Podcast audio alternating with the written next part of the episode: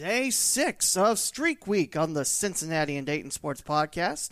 And coming up is the Greg Waddell interview for episode 161. As today, officially, we have hit the 100th day of the quarantine. In case anyone wants to keep track, I personally don't, but there you go. It's episode 161 of the Cincinnati and Dayton Sports Podcast, where our special guest is Greg Waddell, the broadcasting voice of the Miami Redhawks hockey team and formerly the public relations director for the Cincinnati Gardens. We're talking plenty of hockey, local sports, the Redhawks, and more on episode 161.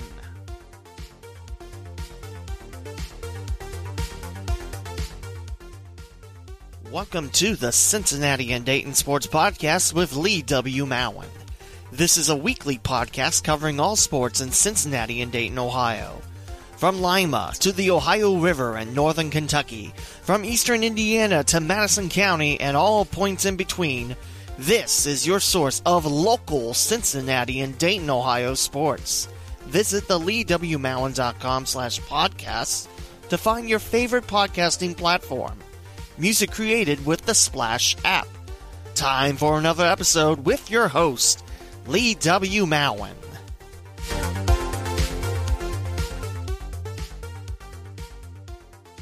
And on the phone is Greg Waddell. Greg, how are you this afternoon? Lee, great to talk with you on. I don't know if this is a spring day, a summer day, but it's a very mild day in June, and I'll take it. No humidity. That's that's great. And this weekend's only supposed to get in the upper 70s, so beautiful weather awaits us. So definitely looking forward to that as well. Considering everything else we've been through the last three months, I will take it. Now, Greg, you broadcast for Miami Redhawks hockey. You do a lot of local hockey stuff as well, and formerly the public relations director for the Cincinnati Gardens. So let's begin. Where are you from?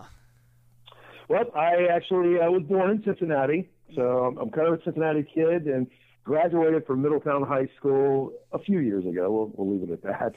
in between, though, yeah, we'll, we'll definitely leave it at that. In between there, though, um, my dad had the opportunity to, to get transferred around with the job that he was working, so I had a chance to live in a number of other states from about third grade through eighth grade, and, and lived in Michigan and Tennessee and Louisiana and Oklahoma. Then we made our way back to Ohio, and for the most part, been here ever since. And what school did you graduate from?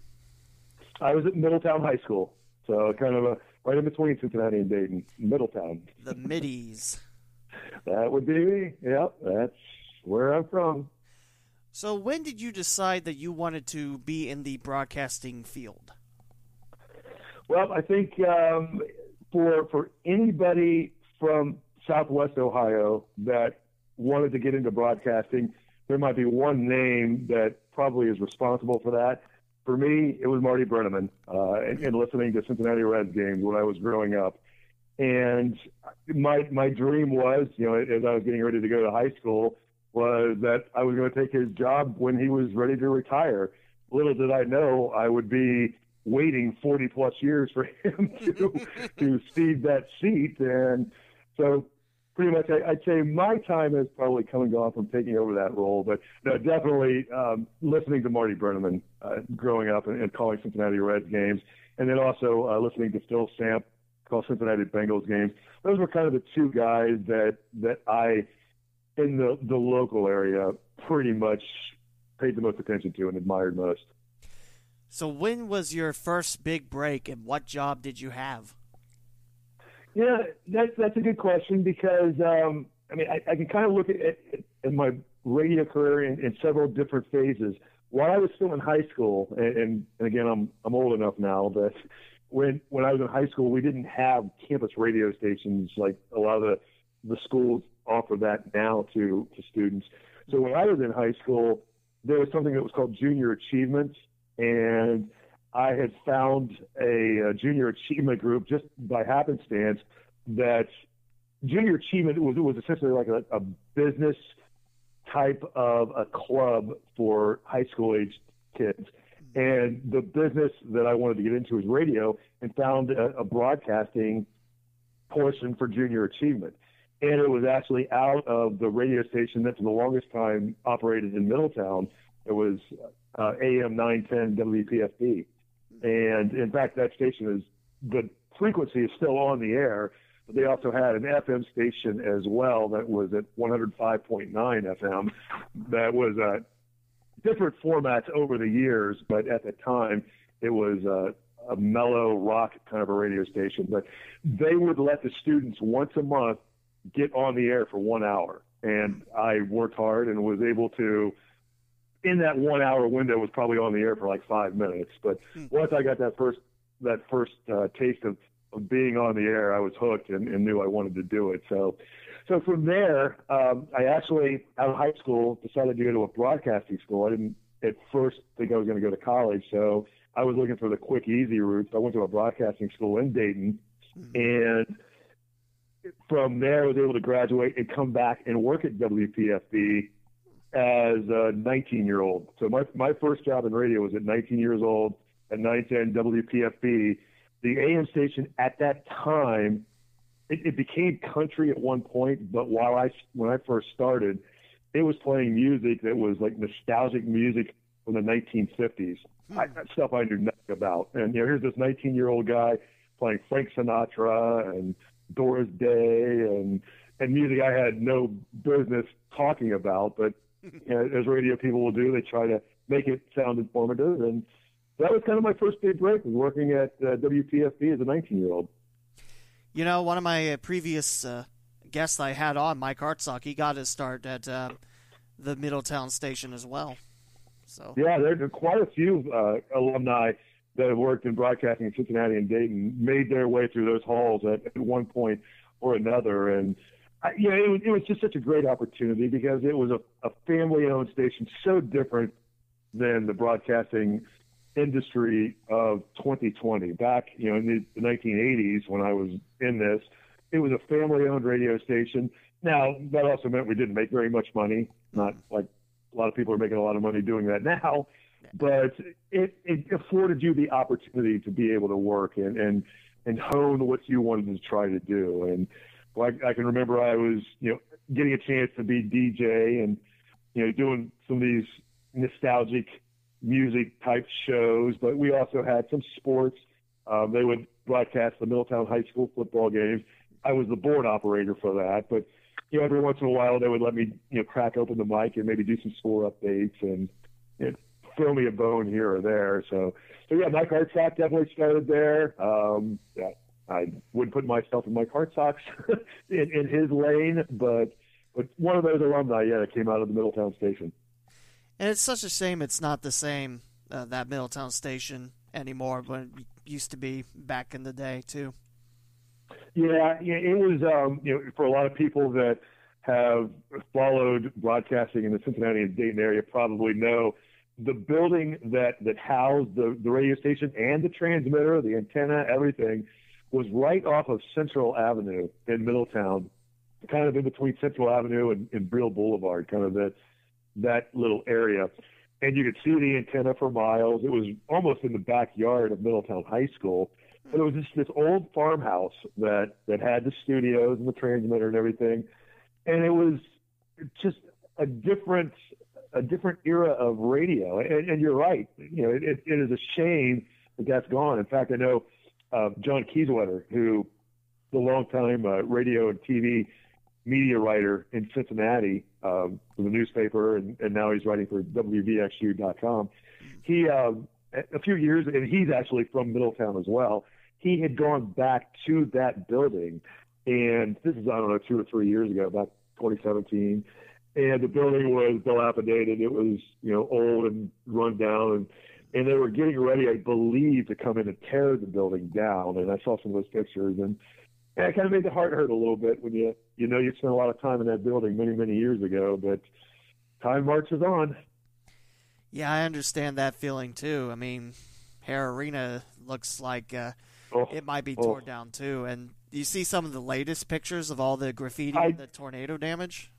Yeah, you know what? Somebody had posted that. I just saw that within the last couple of days, and, and I I can't remember where I saw that, but I, I saw some of those pictures, and it was it was heartbreaking because we'll we'll talk about coming up here in a little bit. But you know, one of the other jobs that I've done over the years was I got a chance to work at Cincinnati Gardens for a long time, and we went through the same thing about four years ago, where the building was bought, sold, and, and demolished.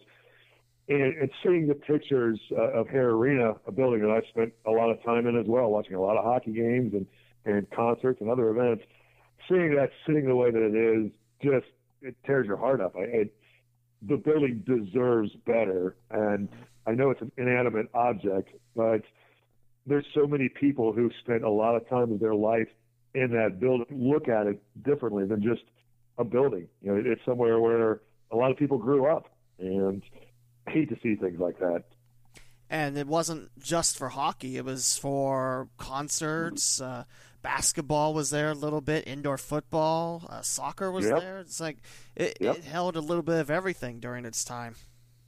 Well, in those buildings, I mean, the, the Hara Arena or, or, the Cincinnati Gardens were from a, a long ago era, but the civic pride that existed in those buildings, I mean, what, what Hara Arena meant to the city of Dayton for so long, long before the Nutter Center ever came along, everything took place out of Hara Arena. And, and you're right, concerts, circuses, uh, you know, ice shows. Uh, I can remember I took my my son and my niece, you know, back in the late '90s to see Sesame Street live. you know, they had those kind of shows, monster truck shows. You know, so all those different types of events were are were in those community buildings, and there was so much civic pride that people looked at those buildings.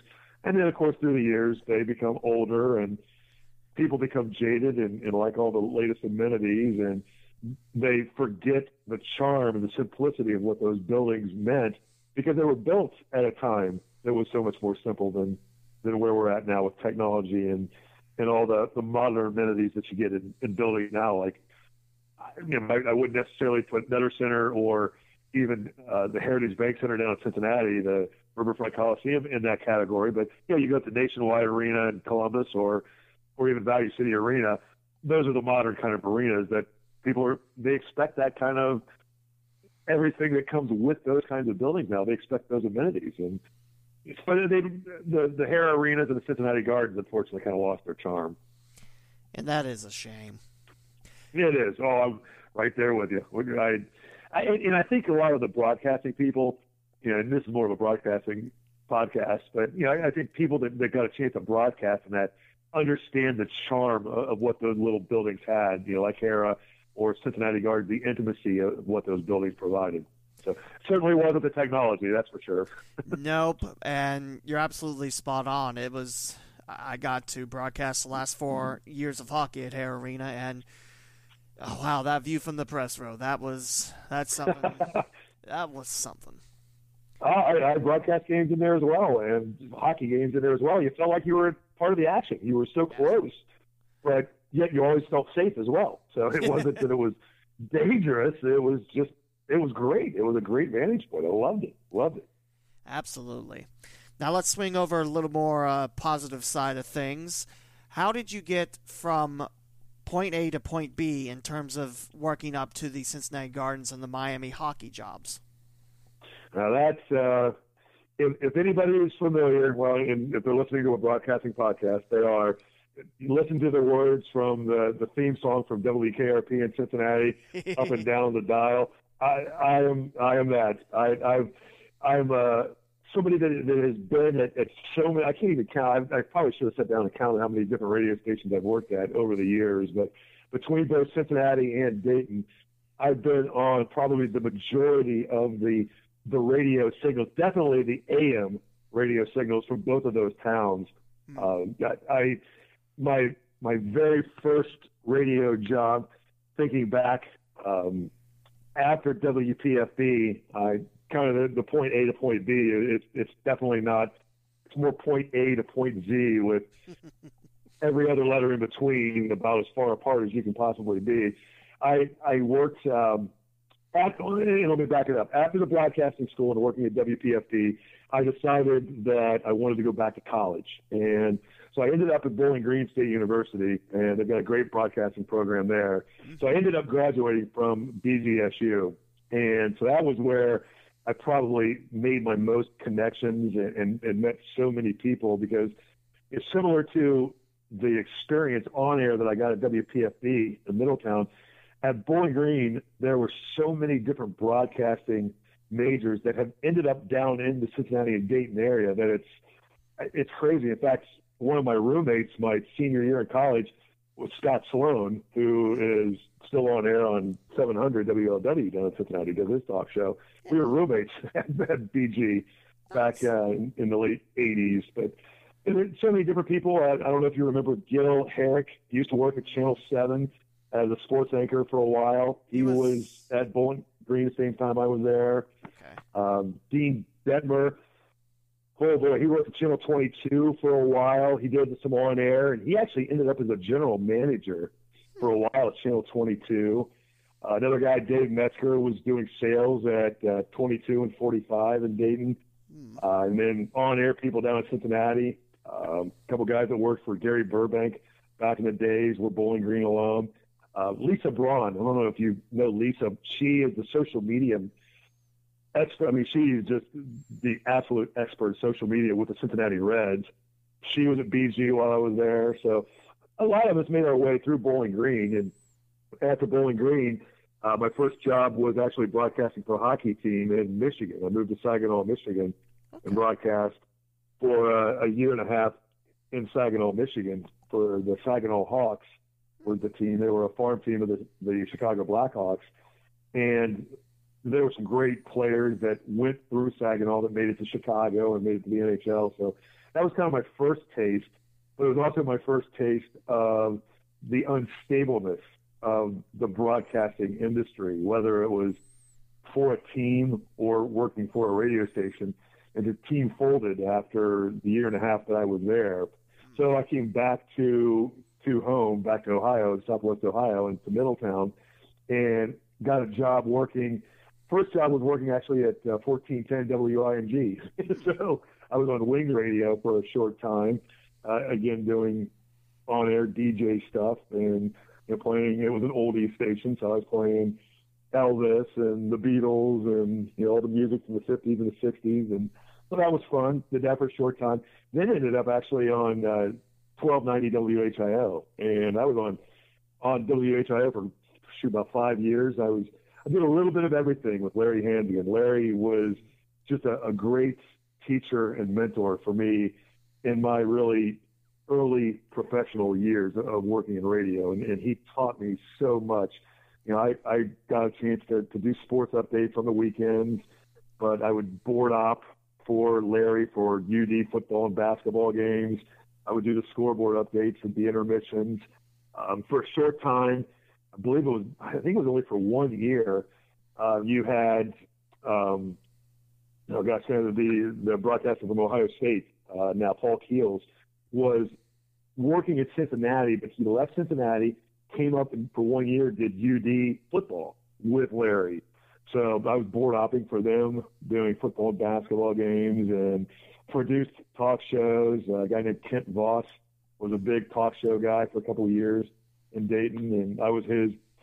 It was I was called the imaginary producer because he would always talk to me, but I was never on air. So he would he would talk to me through the two way radio that we had from his studio to where I was at in, in the control room, but you could never hear me. So I was he called me the imaginary producer. So so th- there was really a lot of jagged, you know, point A to point B stops along the way, but after that, uh, Larry Larry Hansgen actually, after I left WHIO in the mid 90s, um, and I went down and, and was doing some work in part time at Cincinnati radio station, Larry called me back up and gave me the opportunity to be the voice of the Dayton Bombers for a few years. This was after Lyle Stieg had done Dayton Bombers, and they had just moved from Hara Arena to the Nutter Center. So the very first year that the Bombers were at the Nutter Center, I got to call their games, and I did that for a couple of years.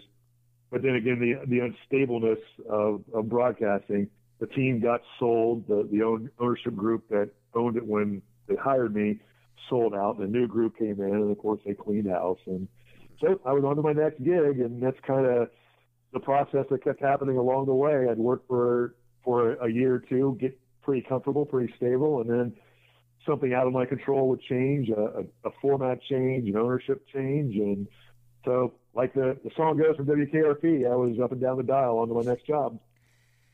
Now I know Scott Sloan. I, I listen to his show occasionally. He does a nice job. Um, Gil. Yeah. He, go ahead. Go ahead. Gil Herrick. Yeah. Oh no, I was going to say yes. Yeah, Scott. Scott is definitely one of those guys. He's he's a little bit more. He, he tried to take a satirical look at things, and he was exactly that way as a roommate. I mean, that's the kind of sense of humor that he has. He's he's just an off the wall kind of guy. You know, unfortunately, when you're on a talk station, I think you know the the news gets in the way from trying to the humorous stuff. So he he does a pretty nice job of being able to mix in you know the the humorous ways to look at things and the nonsensical way of looking at things and you try to do that as much as as you can but sometimes the news doesn't always allow that to, to continue but and did you mention? Do you remember Gil Herrick being on uh, Channel Seven for many years? I believe so. I think he was covering the state's football uh, title game, and I think it was the year Valley View won their last one in '97. May have been '98, but I do remember. He, he probably did.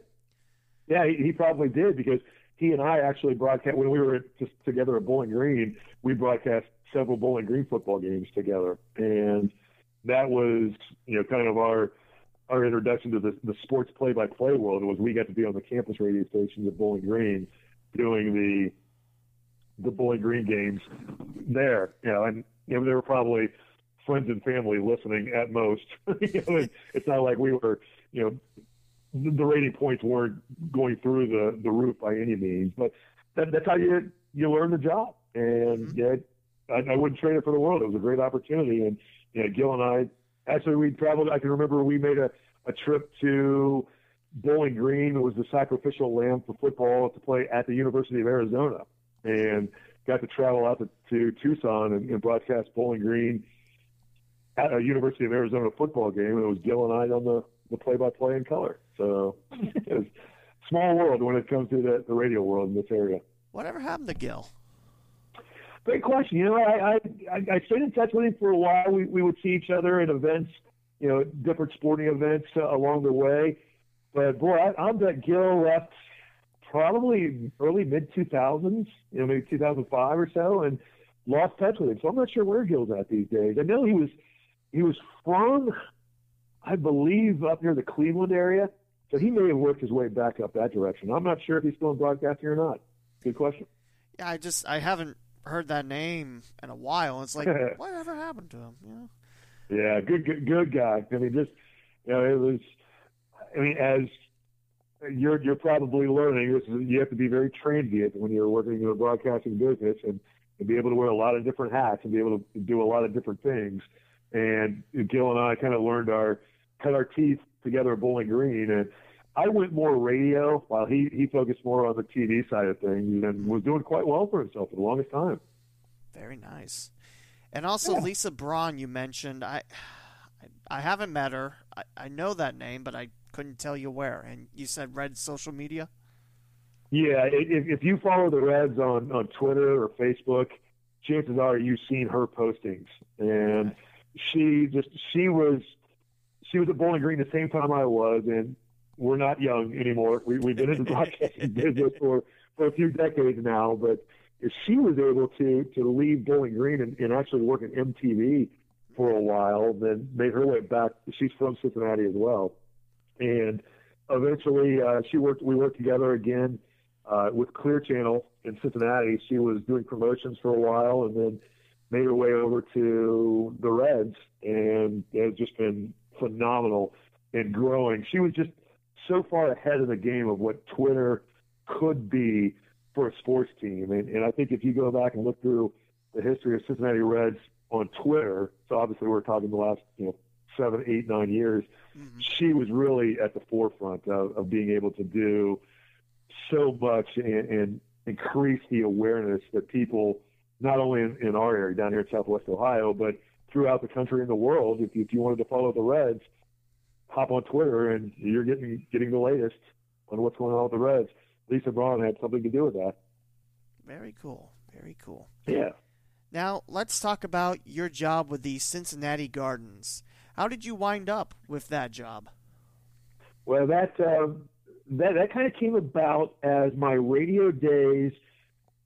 I, I had been on so many different radio stations, and, and I'll bet if, if you and I were to, to be able to look up all the, the AM frequencies in, in both Cincinnati and Dayton, I, I probably have been on 75% of those frequencies in some capacity or another, whether I was working for the station or through a network. But because of the the nature of broadcasting and the the way that it was becoming more of a corporate type of a, an entity versus uh, the mom and pop station that I worked for when I was at, in Middletown and, and really at WING. Mm-hmm. That was kind of an, an old farmhouse over on East Haven Road. I loved working in that studio. It was just this, this old old house that was converted into a radio station. Yeah. As I got to WHIO, that was Cox Broadcasting, and then into Cincinnati with with Clear Channel, the corporate world just it wasn't quite the same. I, I wasn't enjoying it as much as I thought that I would when I was younger.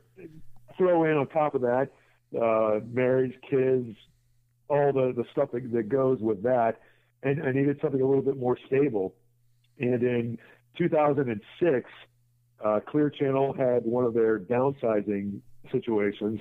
And at that time in Cincinnati, Clear Channel had eight radio stations. They had four AM, four FM. And I was pretty much, I had a hand in all four of the AM stations in, in one way or another, doing sports broadcasting or sports updates or play by play for high school football games or producing talk shows, whatever it was. I was on all of those stations.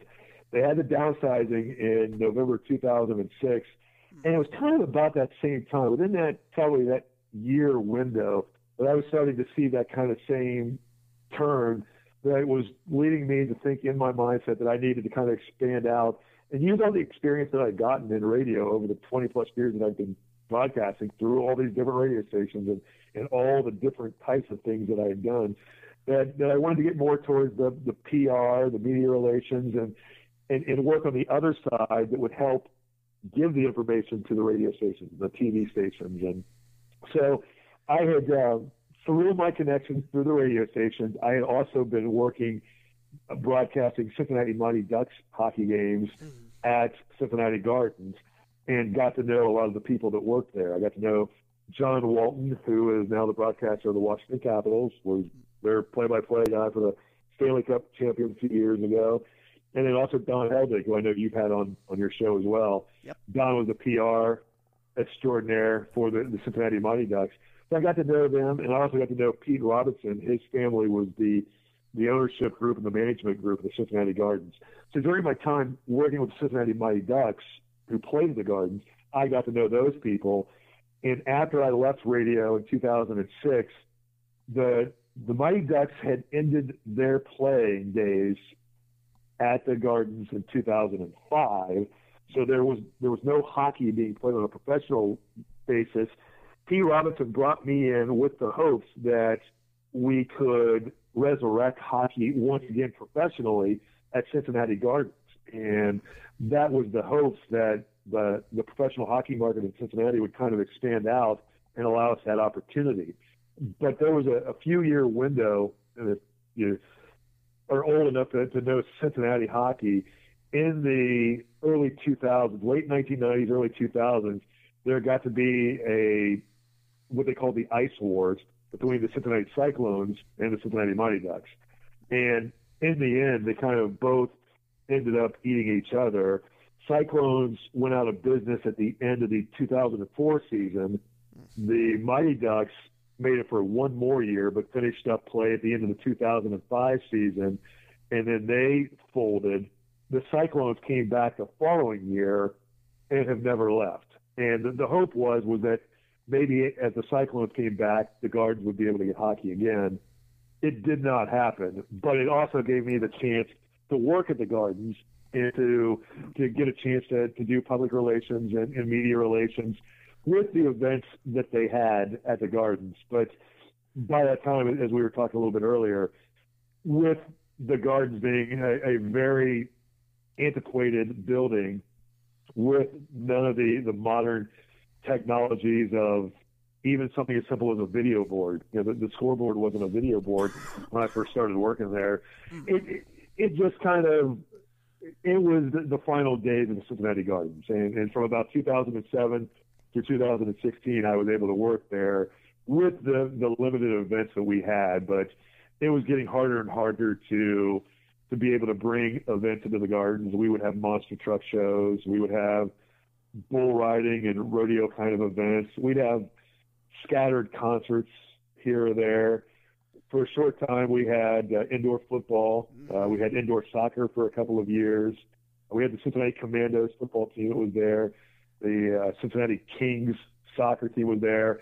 The one thing, though, that, that really did develop out of all that during my time there was flat track roller derby. And Yeah. this was a thing that was, was my very first project in 2007 working with Cincinnati Gardens was with the Cincinnati Roller Girls. And my first thought was, oh my God, what have I gotten myself into? I'm, I'm working, you know, roller derby with, with these women who every one of them probably could have taken me down and, and beat me senseless because they were great athletes. They were in great shape and they were just athletes.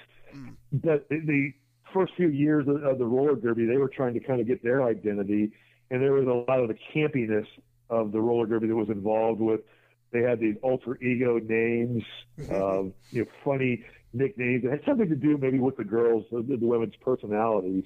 So they would have an offshoot of their names. But it was fun, and we developed the, the Cincinnati Roller Girls into something that became an event where we we attracted upwards of five thousand people to come and watch roller derby at Cincinnati Gardens, and it it was an anomaly for a few years where you know we were annual or regularly putting in. They had maybe five or six events a year. They would put anywhere in there from three to five thousand people for a couple of years. And that started trending downward a little bit, and it kind of it, it didn't fade away. They they were the one main client event that was during my whole tenure at Cincinnati Gardens, 2007 through 2016. In fact, the, the Roller Girls have the distinction of being the very last paid ticketed event at Cincinnati Gardens. And I know that's something that, and I'm still staying in touch with, with a lot of the, the management folks with Cincinnati Roller Girls. That's something they're very proud of, that they were able to make something that was a very campy, alternative type of a sport, but made it work and made it work for a number of years. They're still they're still playing. They they were supposed to have played this year at the Cintas Center in at the at Xavier University, but COVID, as it did so many things, got in the way of that, and their first year at Cintas Center did not happen. But you know, hopefully they will be able to bounce back next year, and like like every sport, you know, we're hoping it goes back sooner rather than later. Hopefully they'll be able to kind of resurrect things next year after a one year quarantine break. But so that was kind of you know in a nutshell my my nine years at, at Cincinnati Gardens. It was an experience that was for me professionally. I, I would say the most rewarding mm-hmm. because you know like we were talking about Hara Arena, Cincinnati Gardens is a building that so many people who grew up in the Cincinnati area went to so many events there, and they had you know everything from you know professional hockey. They had NBA basketball up until the early 1970s. You know, the Cincinnati Royals played there. Uh, the Beatles had a concert there. Elvis Presley had concerts there. Michael Jackson and the Jackson Five had concerts there. Madonna. Uh, There were so many great musical acts that came through there. You can go back into the to the 50s. You know, Chubby Checker and uh, you know any of the the early early 50s rock star Bill Haley and the Comets. They did you know musical shows there, concerts there. So so many different events.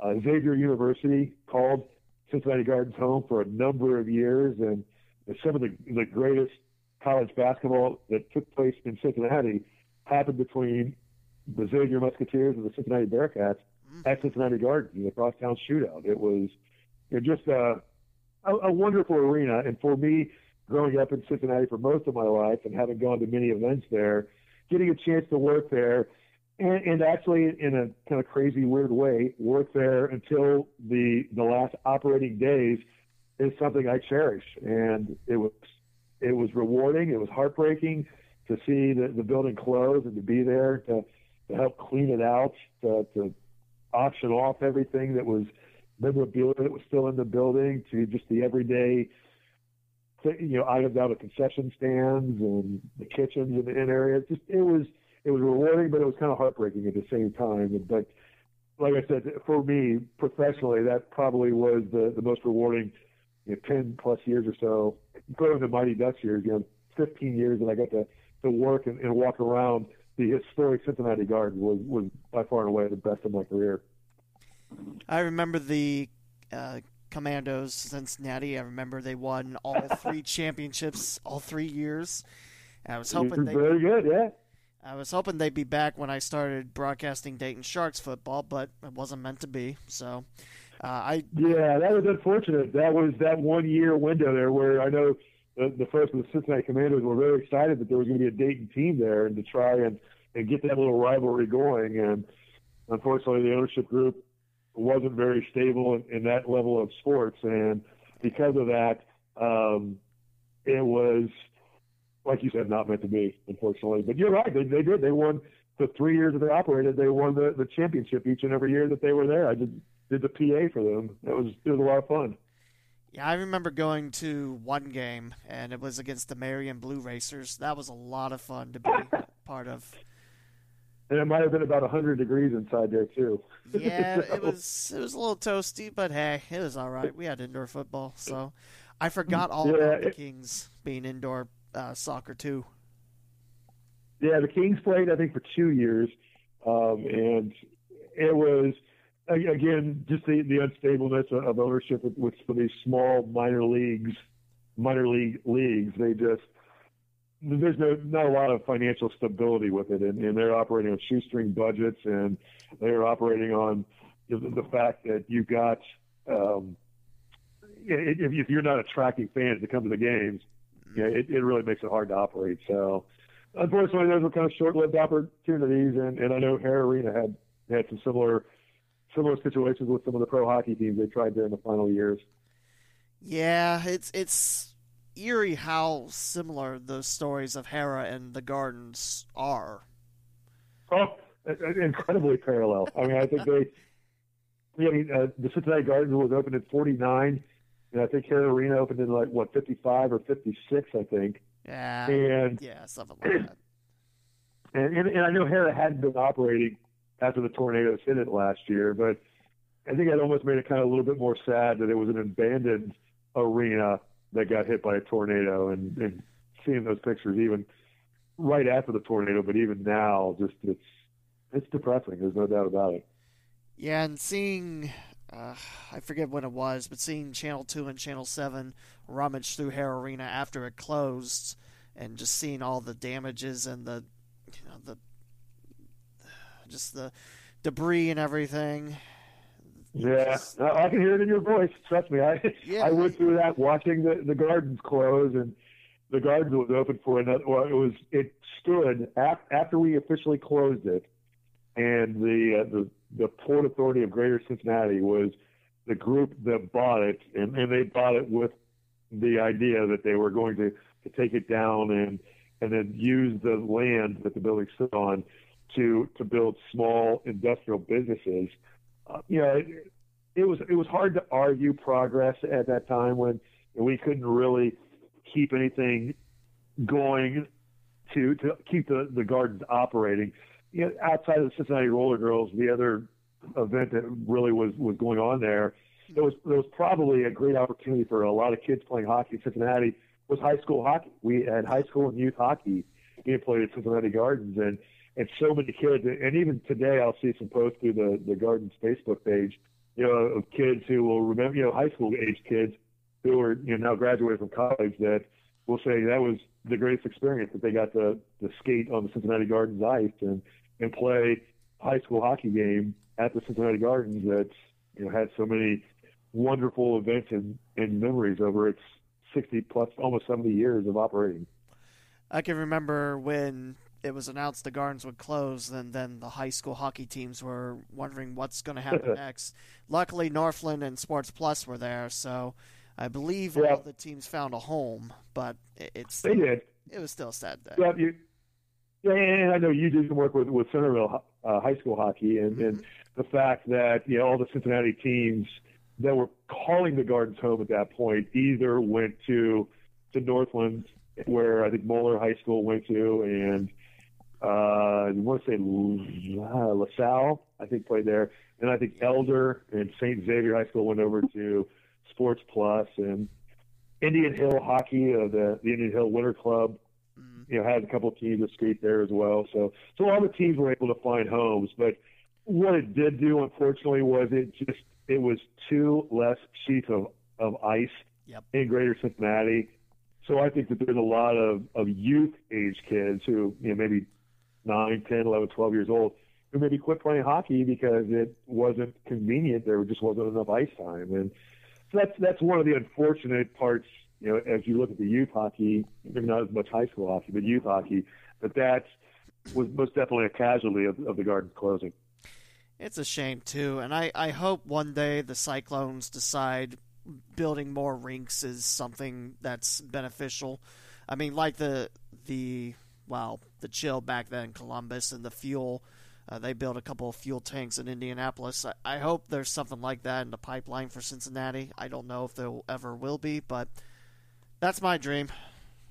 Yeah, you know, and, and unfortunately, and it's certainly no disrespect to the folks at, at what used to be U.S. Bank Arena, now Heritage Bank Center, Riverfront Coliseum, whatever you want to call it the, the folks that, that own that building are not local. They're, they're not Cincinnati. And so the, the Cyclones themselves are, are technically not locally owned. The, the group is out of the Detroit area. And, and again, no disrespect to them whatsoever. I mean, it's, it's a business and, and they're doing the best they can. Everett Fitzhugh, who does the radio for the Cyclones, another Bowling Green alum, by the way. Yep. Um, great guy he um he, he does a fantastic job with with what he has to work with down there, and you know, the Cyclones do a great job. But unfortunately, you know, unlike what you see in, in NHL markets, like what the Blue Jackets have done in Columbus, mm. the Cyclones haven't really done a, a, a great job promoting youth hockey.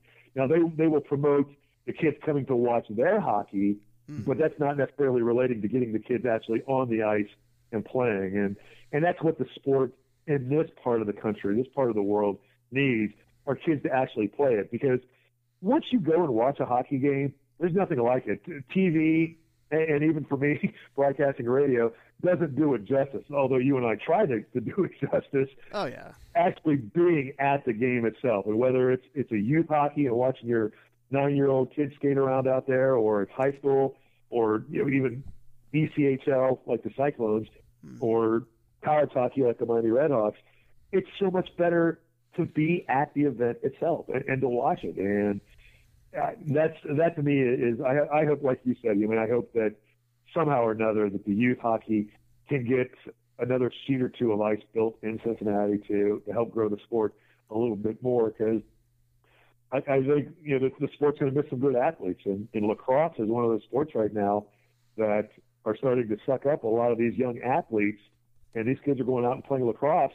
You know, it's essentially hockey on grass, and you know, it's it's fast paced. It's, it's moving. There's a a lot of action. You score a lot of goals in it, and it's a great sport. It's a fun sport to watch. And the similarities of, of hockey and lacrosse, you know, to folks in Canada, that's that's been known for years and years and years. But you know, those down here in Southwest Ohio, and Cincinnati and the Dayton area, it's kind of just coming out to the forefront. And and if we don't get some more rinks built for hockey, we're going to lose a generation of, of hockey athletes that, that may have a chance to, to move on and play at a higher level. And it's a shame. But again, here's hoping that it's decided upon. Now let's swing exactly. over. What now? Oh, I was going to say exactly. No, you, you, you could not be more right. Exactly. Now let's swing over to the college side of things. How did you wind up with the Red Hawks team in Miami?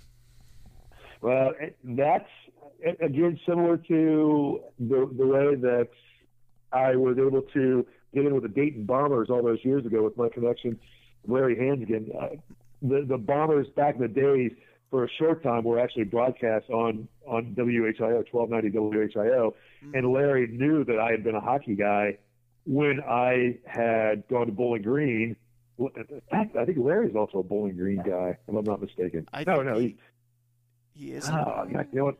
I thought he was. Not, I know. I mean, I, I think he is. You know, and, and I think he's just been.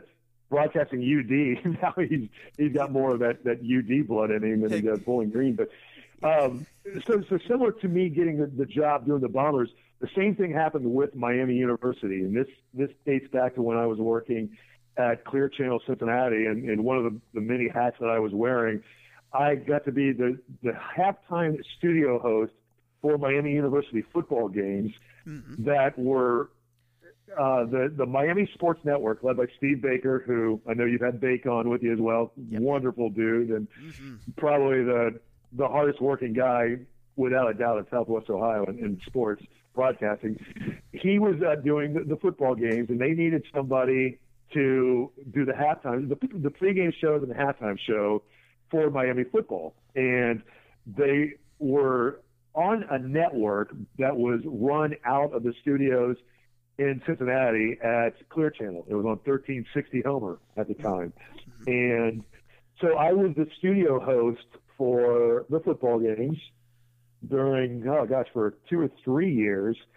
And when Miami got the chance to expand broadcasting and, and broadcast some more games on television, the radio guy from back then was his name was Dave Allen, was going to make the move to to do the TV broadcast that opened up the void for the radio side because I had worked with Steve Baker doing the the broadcasting of the studio host for football. He knew I had a hockey background, so he called and said, "Hey, would you be interested?"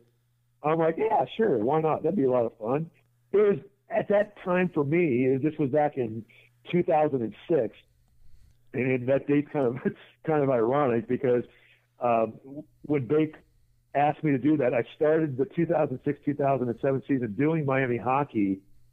I did the hockey for about a month, and then I got laid off from Clear Channel Cincinnati, mm. and so that that opened up the opportunity to continue doing the the Miami hockey games. I it freed up my schedule, so I wasn't going to be missing shifts or working at Clear Channel Cincinnati, and that opened up the opportunity to also work at Cincinnati Gardens so I kind of was able to, thankfully, because of Pete Robinson at the Gardens, combine my full-time job at Cincinnati Gardens with doing Miami hockey. And when I started doing Miami hockey in, in 2006, I had no idea that I would be doing it as long as I have. And it was just kind of another job to do at the time. Um, I, and, and I'll readily admit this now, and, and I hate that I didn't give it my full attention those first couple of years because at that point to me, I'm like, okay, college hockey. Who who's really following college hockey? I had no idea the, the fan base that college hockey had, and, and especially Miami Redhawks had. I also like the Dayton Bombers, and, and some, really weird parallels. My first year with the Dayton Bombers was the first year that they started broadcasting in the Nutter Center or, or playing in the Nutter Center. So I was with the Bombers their first year at the Nutter Center. Miami had built a brand new ice rink on campus that opened, and I was the very first year broadcasting Miami hockey in the new building. I, I had broadcast some, some games along the way when I was at Bowling Green in the old building, and, and had helped do a couple of broadcasts here and there along the way, but at, at the old Goggin Arena. But it was just timing was, was absolutely right to open up the new building. But I, I wasn't taking it as seriously as, as I probably should have. It, to me, it was it was kind of like broadcasting high school football to where it was a very niche audience and and I prepared and I did the very best broadcast that I could, but I had no idea the scope of what Miami hockey was at that point, or certainly in the next five to six years, what it was going to become. And it was just an absolute luck of timing and, and, I, and I told the, the coaches over there, Enrico Blasi, who was a longtime coach, and now Chris Bergeron, that timing is everything. And, and I just happened to be there as the Miami hockey program was climbing up in, in in how well that they were playing, in the scope of their success. And I was there at the right time. And within three years, they made it to the, the Frozen Four, which is the Final Four for college hockey, and made it to the national championship. And so it, it took me from that first 2006 2007 season until the 08 09 season when they made it into the national championship game for me to really realize the magnitude of what Miami hockey was, and I absolutely fell in love with it. And like I said, for for the Cincinnati Gardens being the most rewarding professional job, if if I throw in everything that I've ever done, broadcasting wise, for me, Miami hockey has been the absolute pinnacle of what I've been able to do. And I've, I've been there since the, the beginning of the 06 07 season. And, you know, hopefully if, if things work out and we get back to some kind of sense of normalcy this fall, I'll be back uh, on the mic uh, for what I guess will be my 15th year doing Miami University hockey. You know, not many broadcasters get to say they've opened up not one but two buildings with the Bombers and the oh, Redhawks. That's amazing. It, it is, you know, and, and I kind of had never really thought too much about it uh, until just a couple of years ago. Somebody had asked me how long I'd been doing Miami hockey, and I started kind of I I just was it was never one of those ones that that kept track of, of how many games I had broadcast or or teams I'd worked. Well, I knew how many teams I'd worked for, but you know how many different radio stations I'd been on, or I, I just it, it never dawned on me when I first started to kind of do that, and and I wish I would have now, and I've kind of tried to go back and, and recreate what it is, but it was only a few years ago that I started doing that, and, and that I realized the kind of the ironic nature of being the first year with with hockey at Nutter Center, and then also opening up the, the new Goggin Ice Center in Oxford for the Miami Redhawks. How ironic! It is. Now, between your whole broadcasting career, and this counts any sports and Bombers and Redhawks hockey and everything you saw at the Gardens, who's been some of your favorite games and favorite athletes to see? Wow, yeah, that's um, that, that when you kind of sent me over a list of some things that we were going to talk about, that was one thing that really stuck with me. And, and even to this point, it, it's hard for me to kind of realize because I almost have to to break it down to different sports and mm-hmm. some of the different things that, that I've been able to broadcast. But for a kid who, as I said, you know, grew up listening to Marty Brennaman and, and listening to Reds games, and and Reds baseball is, is far and away my passion for for sports for any team. You know, the Reds are my absolute favorite it, it would be the opportunity that I got that reunited the Big Red Machine. And this would have been, I guess it was the 25th anniversary. So this would have been in, in 2000. And they got everybody back together. And it was right about the time where Cinergy Field at Riverfront Stadium was getting ready to close. They were getting ready to open up Great American Ballpark. And they were going back reminiscing and, and bringing these teams back together. So I got a chance to cover the events of the reunion of the Big Red Machine and, and seeing Pete Rose and Johnny Bench and Joe Morgan and Dick Concepcion and all those guys on the field at Riverfront Stadium, Cinergy Field, and, and getting a chance to interview Joe Morgan.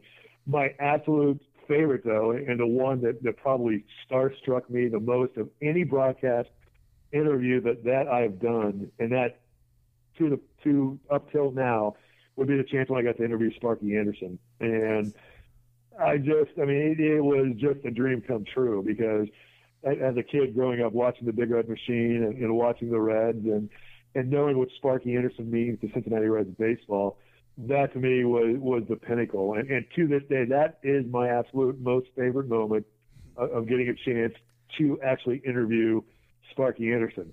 I got to meet Marty Brennaman and, and sit in the booth with Marty Brennaman and Joe Nuxhall. I had a chance to meet and talk to Joe Nuxhall many times. Um, never got a chance to meet Phil Samp from the Bengals, but I would say you know all the all the people that I've met through Cincinnati sports, um, you know all the different athletes, uh, and then going into the locker rooms and, covering some of the athletes, uh, covering when Ken Griffey Jr. came back to Cincinnati. Uh, that was a lot of fun, you know, covering Barry Larkin in the locker room uh, going over to the Bengals locker room and and being part of the the mob of people around Chad Johnson's locker when he was making his predictions on on who he was going to torch that weekend and, and what defensive back he was going to beat. You know, I got to be in that mob of people. Chick Ludwig, mm-hmm. longtime big Daily News guy, he was in there, and and getting a chance to meet the sports writers and the broadcasters, you know, in both Cincinnati and Dayton. That's been a lot of fun. Um, you know, if I look at at the hockey level, um, when I worked in, in Saginaw, Michigan, several of the players that were on that team then went on to play the National Hockey League. In fact, one of the players that was there, and I remember talking to him many times on long road trips on the bus, was Bruce Cassidy. He's now the coach of the Boston Bruins, who were in the Stanley Cup Finals a year ago. But you know, he's he's somebody that, that I got a chance to, to meet along the way. Um, the coach of the team in Saginaw when I was there a guy named Darryl Sutter, who went on and coached in the National Hockey League and coached with the LA Kings when they won a Stanley Cup championship just a few years ago. With a guy who played at Miami while I was there, scoring the game-winning goal, Alec Martinez. So the, the sports world makes for a, a very, as big as the sports world is, if you like like you are, Lee, that, that are involved with the athletes and the coaches, becomes kind of a small little community, and you get to know these people they might not remember me, you know, but I had a chance to work with them and, and be around them. So, you know, Alec Martinez, you know, that's a guy from Miami University.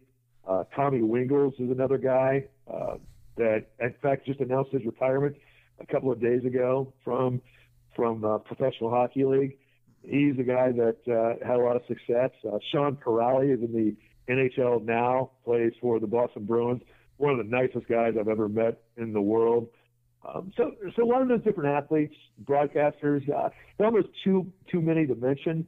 Mm-hmm. Um, as far as an event, broadcasting the national championship game for Miami hockey, the, uh, the it was 2009, and Miami was playing Boston University, had a three to one lead inside the final minute and a half of the game, blew that lead. Mm. Boston University tied the game in the, inside the final 20 or 30 seconds, whatever it was 15 seconds, I think it was. We went to overtime and lost the game in overtime. We were a minute away from winning the national championship and, and lost that. And that far away is, is the most painful memory, but it's also probably the the best memory that I have of broadcasting, just because of the magnitude of the event itself. For being a championship at that level, that was absolutely amazing.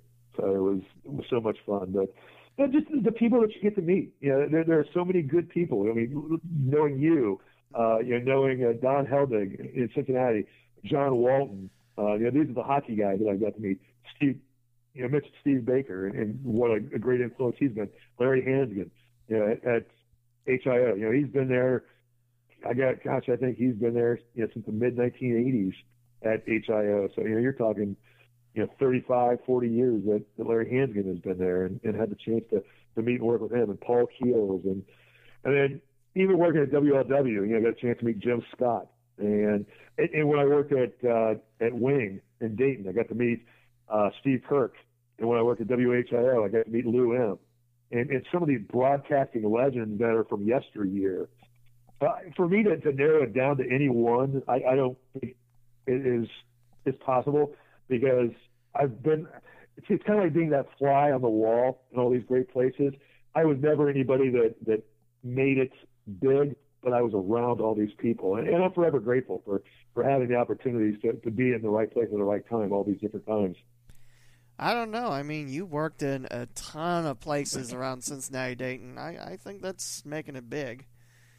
yeah, I, I, I'm very grateful, you know, for the opportunity. I would not trade it. You know, I mean, you know, you hear somebody like a Marty Brennaman who turned down opportunities to go and broadcast in Chicago or Los Angeles or I never pursued that. I, I was so consistently happy working in my neck of the woods, my hometown, whether it was in Dayton and doing the, the different things that I got to do in Dayton or, or then coming down to Cincinnati and, and broadcasting the different things for for the, the Mighty Ducks and, and working at WLW. My, I think my dream was always to to broadcast for the Reds and to work at 700 WLW. And I didn't work specifically for the Reds, but I worked at the flagship station of the Reds and got to host sports talk here and there. I was fill-in host.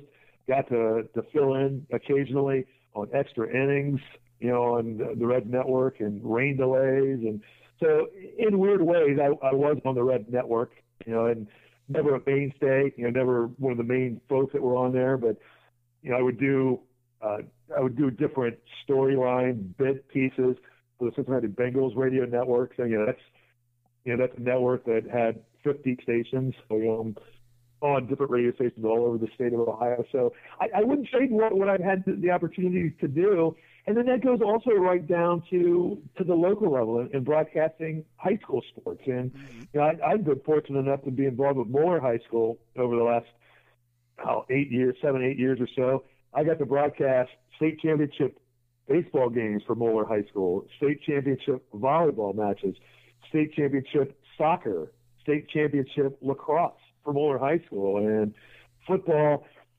I never got to do the championship games because Miami hockey then kind of would start up, and, and I didn't get a chance to to do it. But I was on the broadcast during some couple of the, the championship state championship teams for Moeller earlier in the year. So, and, and meeting all those people, and the, and the coach that was at Moeller High School, uh, uh, John Rosenberg was a football coach, and and now Sean McGinnis is the, the lacrosse coach, and Mike Welker is the the soccer coach, and getting to know these guys, they're sports junkies like you and I are, Lee, and and getting a chance to to see these guys excel where they're at, I get just as much thrill out of doing that as I did, you know, broadcasting on the Reds and Bengals network, and and then also you know doing the national championship game for Miami hockey. So I, I think if, if you keep it all in perspective and, and appreciate what you have, and, and not hope for things that you don't have. Not that they're unattainable, and not that you shouldn't have dreams,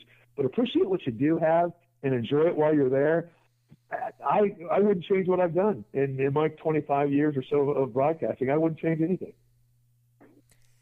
Now, you also have a son who's working in the broadcasting field in Zach. when did he want to be a broadcaster? And did any of your work kind of rub off on him? Yeah, that's a that's a great question, and and, and I told him we we were going to bring this up, and, and he just he kind of laughed. So so Zach is probably more of a behind the scenes guy. He mm-hmm. I, I'm not sure he'll he'll ever be on the microphone or, or, or doing the broadcasting. He is, is very, very good at the production side of things, the behind the scenes stuff. He's he's very good at all this new technology. And and you and I have had a chance to work with Rob Ebel in Cincinnati for ESP Media and and that's where I've been involved with Moeller High School, and I and he's expanded out to, to numerous other high schools around the, the greater Cincinnati area and, and up towards the Dayton area. And Zach had the opportunity as he's been going to after he, he graduated from high school and going to school at the University of Cincinnati. It was a part-time job for him to to help out on some of the broadcasts. So he's been more of a behind-the-scenes guy. Uh, would is it because of me? Oh, I would absolutely say definitely. It was a chance for him and I to work together on, on some of these broadcasts and, and be together. And and he's my producer for a lot of the high school games that we do. Or he was my producer for the the Moeller soccer state championship game two years ago, and he was my producer for the Moeller lacrosse championship game four years ago, and baseball games. He was my producer, and so it's it's been fun to combine that with him both he and my daughter Madeline have been coming to the press box with me. Zach is, is just a crazy lunatic hockey fan, and when he was little, he would come to the press box with me for Cincinnati Mighty Ducks games at Cincinnati Gardens. So to this day, because he grew up watching Cincinnati Mighty Ducks, his favorite NHL team is the Mighty Ducks of Anaheim, or the Anaheim Ducks now. Mm-hmm. And you know, anytime they come to Columbus, he's at Nationwide Arena going to to watch the the Ducks play. And so it's kind of funny how my passion to my jobs have rubbed off on him, and and I've been fortunate enough to, to take him on a few of the road trips with me. He went to uh, Detroit with me for the second Frozen Four that Miami University Hockey was in. We played at Ford Field in in Detroit, the, the football stadium wasn't necessarily the greatest hockey venue, but yeah. but it was, it was certainly an event. But he was at that event with me. Miami lost the, the national semifinal that year, but uh, he went there with me. He uh, traveled and and actually did some work for Miami University, doing some photography. When Miami hockey played at Duluth, the University of Minnesota Duluth, he got to travel up there with me. Uh, Miami hockey did an outdoor game at Soldier Field he was in the press box with me for that game uh, when we played the outdoor game at, at the football stadium. So he's had a chance to travel around with me, not to mention countless broadcasts, um, you know, in, in Cincinnati or in Oxford. Uh, my daughter Madeline, you know, I've, I've brought her to the press box many, many times. she's pretty much grown up with me being the the broadcaster for Miami hockey, and you know, she's the reason that I won't stop doing that because she loves going to the games. she's not in college yet, but when when she is, you know, she's always said she wants to go to Miami University, and that's because she's grown up going to Miami University hockey games and sitting in the, the press box with me. So that is probably while Zach isn't necessarily going to be a broadcaster per se, mm. the fact that I've been able to, to incorporate my job and let them be around that and experience it with me, that as a father is, is the most rewarding thing that I've been able to, to give them to to include them on some of the road trips and, and some of the, the different games and, and watching me broadcast these games. Greg, what are some of your favorite things about sports in Southwest Ohio?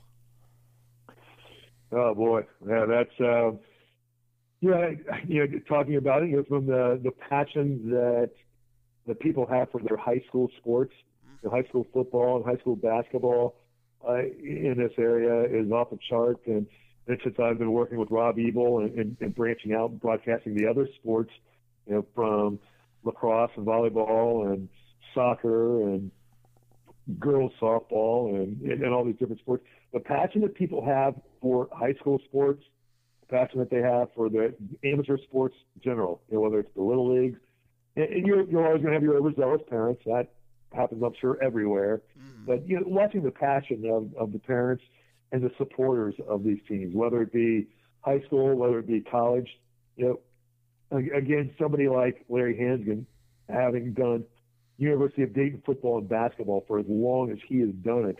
There's a passion about that, and, and the people just love their sport.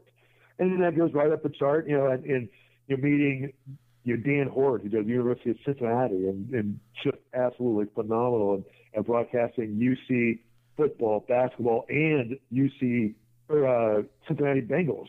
And that, just watching him juggle and the, being prepared for all of that. Uh, getting a chance to meet Marty and Joe, and and and then you know after that meeting you know the different broadcasters that come through with the Reds and and Tom Brennaman and Chris Welsh and George Grand and, and meeting those guys and I, yeah that to me is, is the favorite. We have passionate sports fans. We have major league sports around here, and but yet we're in this small town environment in both Cincinnati and Dayton that has given me that opportunity to be around these people and, and to meet all these wonderful people that to me is, is probably why I love this this area and why I think I've been content to be able to be around this area as long as I have and, and kind of keep my foot in the water of being able to do all these things and, and meet all these people. So for, for that being the, the, the one reason, it, it, I would say it's the passion of, of the sports that we have in, in Cincinnati and Dayton, Southwest Ohio. Now, what would you like to see in the future of Southwest Ohio sports and media? That's a great question. You know, um, yeah, I, I think technology has kind of taken things in, in a very different way from when I first started. And you know, I can remember, you know, my, my very first radio job, you know, way back in the 80s, being the the board op for Middletown High School football games that, and, and even actually Miami University football as well, uh, and, and then broadcasting the games and, and using the phone coupler that you know that they would connect to the radio station and, and I would have to get on the phone and talk to them during the commercial and, and tell them when the, the commercial was going to be over and the technology that, that has has made things I think a lot easier for people to listen. It, it is it has afforded people the opportunity like yourself to get into the broadcasting field and I'm, I'm one of those people that I am so appreciative of the opportunities that I've had and the people that I've met that I want to pass that on to to the younger broadcasters that I meet, like yourself,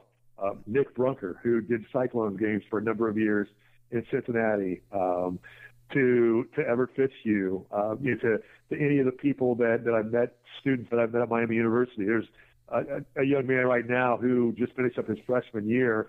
He is the son of the the Miami equipment manager, Andy Geshen. This uh, this young man's name is Patrick Geshen he's a lot like I was when I was 18, 19 years old, wanting to get into broadcasting, a lot like you are, like Nick Brunker is. I see that in him. So I try to help him out and, and put him on the air whenever I can and, and to give these kids the opportunity. And the technology, I think, has really made that opportunity even more so. And so you're seeing a lot more outlets for being able to broadcast the games. That doesn't mean we're going to be the next Marty Brennaman or you know the, the next Dan Hoard or you know Paul Keel or Larry Hansgen, because there, there's a difference between broadcasting a game online and broadcasting a game over the air radio. And I, I'm, I'm kind of torn on how the technology has gone with that. While I like to see the opportunity for people to be able to broadcast these games, and I'm happy for the fans themselves that have the outlets and the athletes, the kids themselves, to have their games broadcast like Rob Ebel has done at ESP Media and done it in a professional way. You know, with with Richard Skinner, who you know is a longtime Cincinnati radio personality, one of the two angry guys. He's he's been broadcasting Princeton High School football the last few years, and my son Zach is the producer for Richard Skinner and his football broadcast.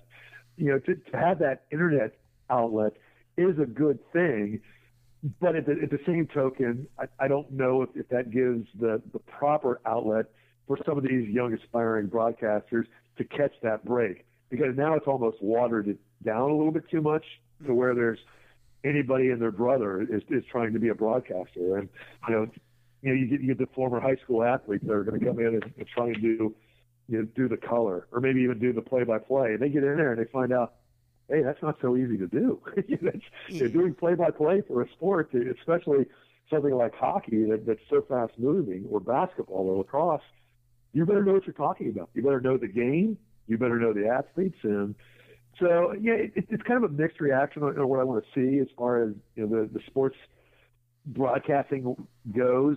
Um, I, I think it, it's great that we have all these outlets and these these opportunities for these young broadcasters to get on there.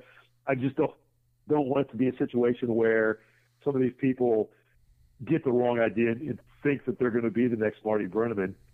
It goes back to kind of what I was saying before, and being appreciative of, of the opportunity that you have in front of you and, and enjoying and giving it your full 100% commitment by preparing, by over preparing, by having too much information when you're getting ready to broadcast a game.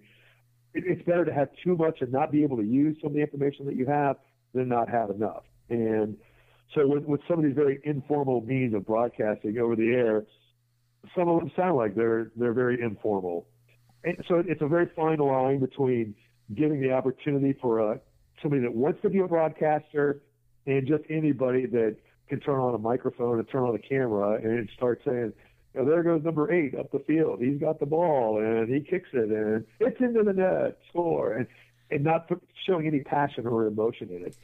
So I, I hope that you know, somewhere along the way that those things kind of even themselves out a little bit. But but I think it, the fact that technology has, has made that more apparent for a lot of people, that is overall that's a very very good thing. And who knows? You know, the very next Marty Brennaman could be sitting out there right now as a you know ten year old fan of watching you know a little league baseball game or playing in a little league baseball game, but knowing that they're not going to make it to the major leagues, or he'll be the next Dan Hoard that that is a multifaceted broadcaster that can do a football game and a basketball game in the same day, and or be able to do a lacrosse or a volleyball game, or you know, I, I've even done PA for IndyCar racing down at Kentucky Speedway. I, I had the opportunity to do that, and you know I've you know done PA for many games. So you, you have to be willing to to do whatever chance or whatever opportunity is out there. And Lee, I know you are absolutely wonderful doing that. You'll you'll sap up any opportunity that you get and, and you put your whole heart into it. I hope that there's other young kids that might listen to this that do the same thing and prepare and over prepare the same way. Absolutely. I mean, I, I, I get your point about the oversaturation of opportunities, and I, I have listened to a broadcast where it's like number eight kicks it, number five kicks it, and, oh, it's in the back of the net. I've listened to that, and it's uh, it's like uh, what what can I say? But uh, I mean, ESP Media for me has been a great opportunity. It's given me a chance yep. to broadcast in Cincinnati for uh, Loveland Tigers football. I enjoyed that immensely last year. Yeah, the Tigers went 0 10, but I don't care. I got to broadcast high school football, so I was I was happy. So hopefully, I get uh, another chance uh, this year because uh, you know I, I'm I'm looking forward to it. Hopefully, you know we have high school football, but. Uh, yeah, I, yeah, that's the big thing. It's I there's a lot of opportunities that I've had, and I appreciate all of them. And it's it's been one That's wild right ride. attitude. I mean, One wild ride, yeah. That that that would be probably the easiest way to sum up my career as well. And, and the fact that you have that kind of an attitude, that is going to benefit you in the long run. Yeah, and your your young in this business, getting started to to, to be able to, to make the connections that you're making, to to know the people. That that again comes back to me. That that's been the best part of of all my years of broadcasting are the people that I've met. And mm. And I, I'm going to have to sit down one of these days and figure out exactly, you know, how many, you know, different broadcasts I've done over the years. I know I, I figured out a list just over the last few years, just Miami hockey. Over the years I've been there, I've broadcast over 500 wow. Miami hockey games. I, I think it finished up in the five 500 in teams somewhere this year. But but and then I started going back and trying to figure out all the places that I've got to go and, and the not only the people that I've gotten to meet, but the places because of, my, of mostly Miami hockey I've gotten to go to. I, I went up to Fairbanks, Alaska, five different times. I never would have gone to Alaska in my lifetime, more than likely, much less gone to Alaska in January and February when it's 30 below zero and, and, and broadcast hockey. But I mean, just I mean, a wonderful opportunity to travel, and and I I want to say you know that that I, I looked it up and can't find the list, but I think I'm getting close to 80 different hockey venues that I've broadcast in in my career between the Saginaw Hawks, the Dayton Bombers, the Cincinnati Cyclones, the Cincinnati Mighty Ducks, and then the Miami Redhawks, and, and then all the different teams that we played against. I think I played against, or I've broadcast over 200 different hockey teams and in almost 80 different venues. And that includes NHL rinks and includes a couple football stadiums. so, you know, broadcasting hockey games. So, yeah, never in my wildest of imagination would I have ever thought that, you know, when, when I first started, that was my hopes and dreams. But, you know, the reality, the realist in you is like, you know, I'd, I'd like to think I'll make it there, but I probably will never be Marty Brennaman and get a chance to, to travel around and and do all these different places. Yeah, I think I've been to 42 of the 50 states, you know, and a lot of that is because of broadcasting and, and getting a chance to travel all over. And so the people that you meet and the places you get to see, man, if, if you enjoy what you're doing when you're doing it, it it'll be a blast. And, and don't ever just wish that you you had something that you don't. Enjoy what you have right now, and hopefully, you know that that dream will continue, and you'll get that next step and get that chance to go to that next level and and get to, to that Major League Baseball stadium or that NFL football stadium or you know the MLS soccer stadium. You know, I broadcast the Moeller soccer, you know, at MAPFRE Stadium in, in Columbus, you know, at, at MLS Stadium, and you know, it's and I broadcast Moeller baseball and, and a couple other high school baseball games at Great American Ballpark and and done PA at Great American Ballpark, and so yeah, it's enjoy it. You know, there's there's so many different things that you could do out there, and soak it up, and you you can have a blast doing it. And especially if you're a fan of sports, you get to, you get to see all these sports for free. You kind of touched up on this next question, but for those that are interested in becoming broadcasters, what's the best advice you can share? Yeah, I mean, I, I think I would just kind of reiterate it again. You know, it, it is most definitely 100% take up any opportunity that you can. Never think that you're too good to to do a job. You know, if, you're asked, and, uh, and I'm saying, you know, if you're a high school age kid, and maybe even a college age kid, and they ask you to do PA, and your dreams are to do Major League Baseball, but they ask you to do PA, a PA for a little league baseball game or a little league Pee Wee football or girls softball or something. Don't ever say no. I mean, take that chance to to be the very best that you can and learn from it because the people that you meet, you, you never know who you're going to meet at one of those games. And, and my perfect my perfect point is I was doing PA for the Crosstown Showdown, the high school football mm-hmm. thing that they have down in Cincinnati, Skyline Chili Crosstown Showdown. Um, I, Tom Gamble and Richard Skinner, the two angry guys. Mm-hmm. Tom Gamble's company runs the Crosstown Showdown, one of his other jobs. Mm-hmm. And so he used me to do PA for high school football games. But they were doing these high school football games at different venues around Cincinnati Well, it just so happened I was doing PA for the Crosstown Showdown, ironically for the Middletown Middies versus the Moeller Crusaders. Hmm. And while I was doing that game, there was a guy named Rob Ebel that was getting ready to broadcast the Moeller football game against Middletown. Jeff Schneidel and Rob Ebel were going to broadcast the Moeller football game. And I was there setting up before the game, as he was, and we got to talking. And he's like, hey, and he recognized me from having worked at 700 and 1530, you know, 15 ESPN 1530 and 1530 Homer and whatever other names they used. Mm-hmm. He he knew me from that, so we got to talking, and he's like, hey, if you ever want to do some broadcasting for me, I'd love to have you.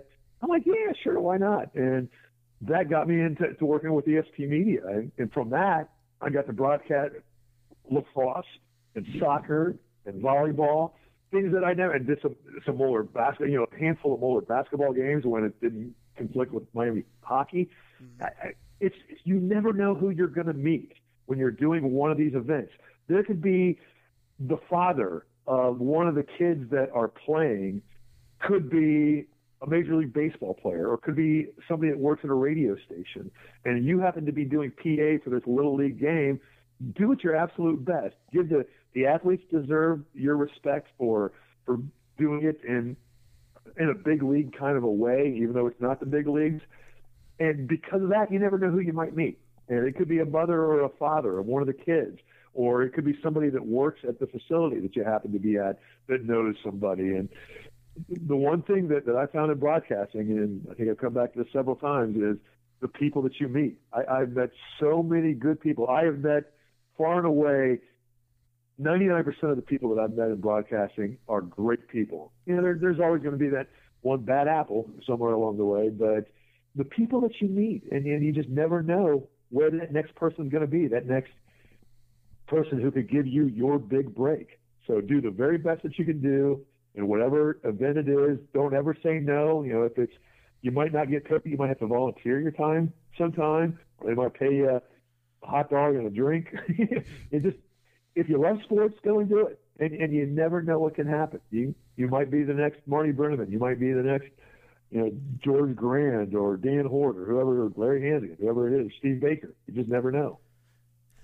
Uh, you mentioned Tom uh, Gamble. Uh, he also helps run the Reds High School's Futures Showcase, and they have some baseball games at Wright State, and I got to PA those for oh, when did I start? I don't. know. Uh, it's been a few seasons, but I always enjoy that, uh, especially when it's up at Wright State, just because I get to PA all those, and it's a lot of fun. He does. Yeah. He does great work. Oh, he does wonderful work, and, and and he's what he's doing is for the athletes themselves, and, and obviously the, the parents get to piggyback off that to watch their kids, but they're getting a chance to, you know, in, in some cases, play in a college on a college facility where there might be a college coach watching you play. And, you know, his, his mindset is to, to give these kids a, a, big league type of experience, you know, a, a very large but than life experience.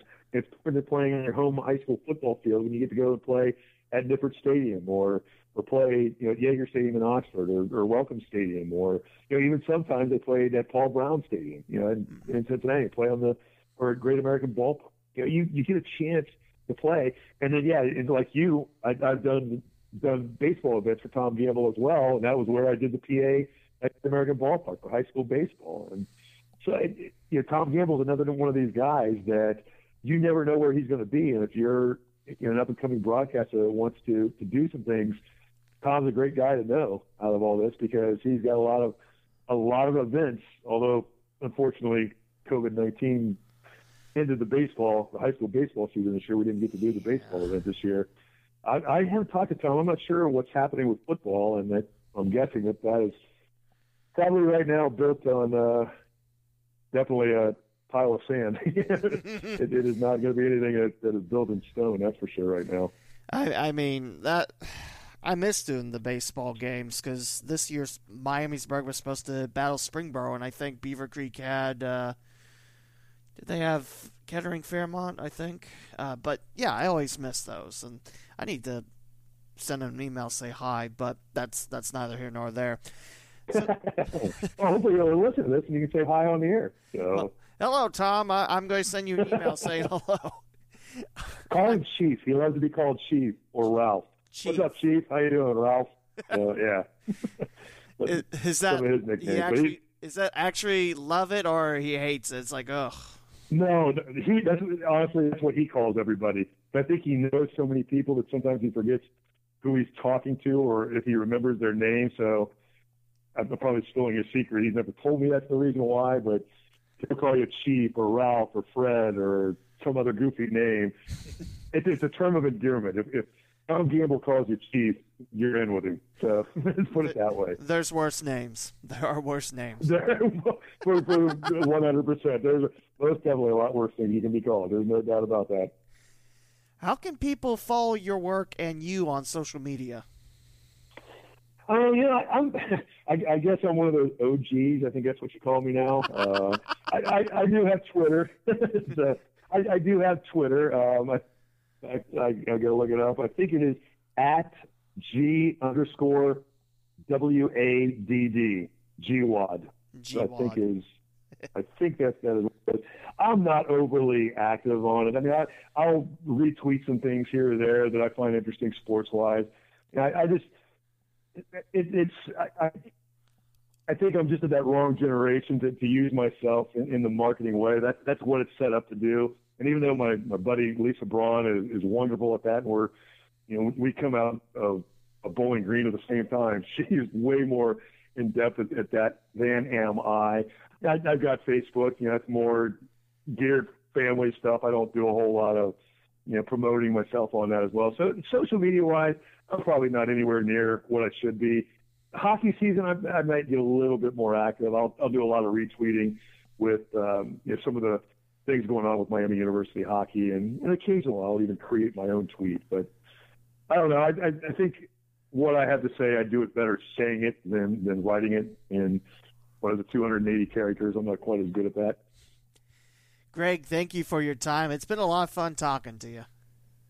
Yeah, it's Lee. I, I greatly appreciate it. You know, it's it's it's been weird to go back and think of of my career over all these years and, and the opportunities that I've had, and to to go back and, and there's a lot of things that I've forgotten along the way too. I mean, it's just and, and talking to you just kind of triggered up a whole lot of fun memories of things that I've forgotten of being a DJ on a smooth jazz station. I said I was a, a DJ on a, a nostalgic station. I was even more out of my element trying to do smooth jazz. I didn't know anything about that, but DJ doing classic rock radio. I've cut commercials. You know, I've done news. I've done traffic. I've been. I got a chance to ride in helicopters. You know, doing traffic reports and so I've done a little bit of everything, and you know, I look back on it. It's it's been a lot of fun, and, and I wish the same for you. I hope you get the same opportunities and you know, fun and, and meet those people and get those chances to, to spread your wings and, and do a lot of different fun things in broadcasting. Because I haven't necessarily gotten rich doing it, but I have absolutely loved every last minute of doing it and people that I've met. And you're another one of those people, so I appreciate it. Thanks, Lee. No problem, Greg. That will wrap up episode 161 of the Cincinnati Dayton Sports Podcast with Greg Waddell, and we'll talk to you again for episode 162.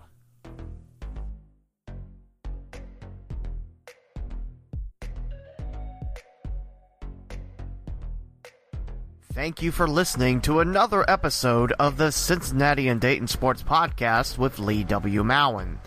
To subscribe to the podcast, please visit theleewmowen.com slash podcast. From there, you can choose your favorite platform, such as Apple Podcast, Google Podcast, TuneIn, Spotify, the iHeartRadio app, and many more.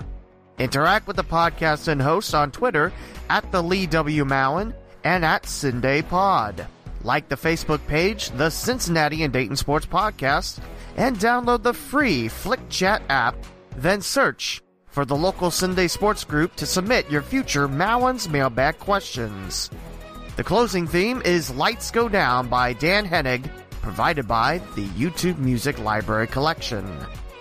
This is Lee W. Mowen, and I hope you enjoyed this week's podcast. Please join me again next week on the Cincinnati and Dayton Sports Podcast.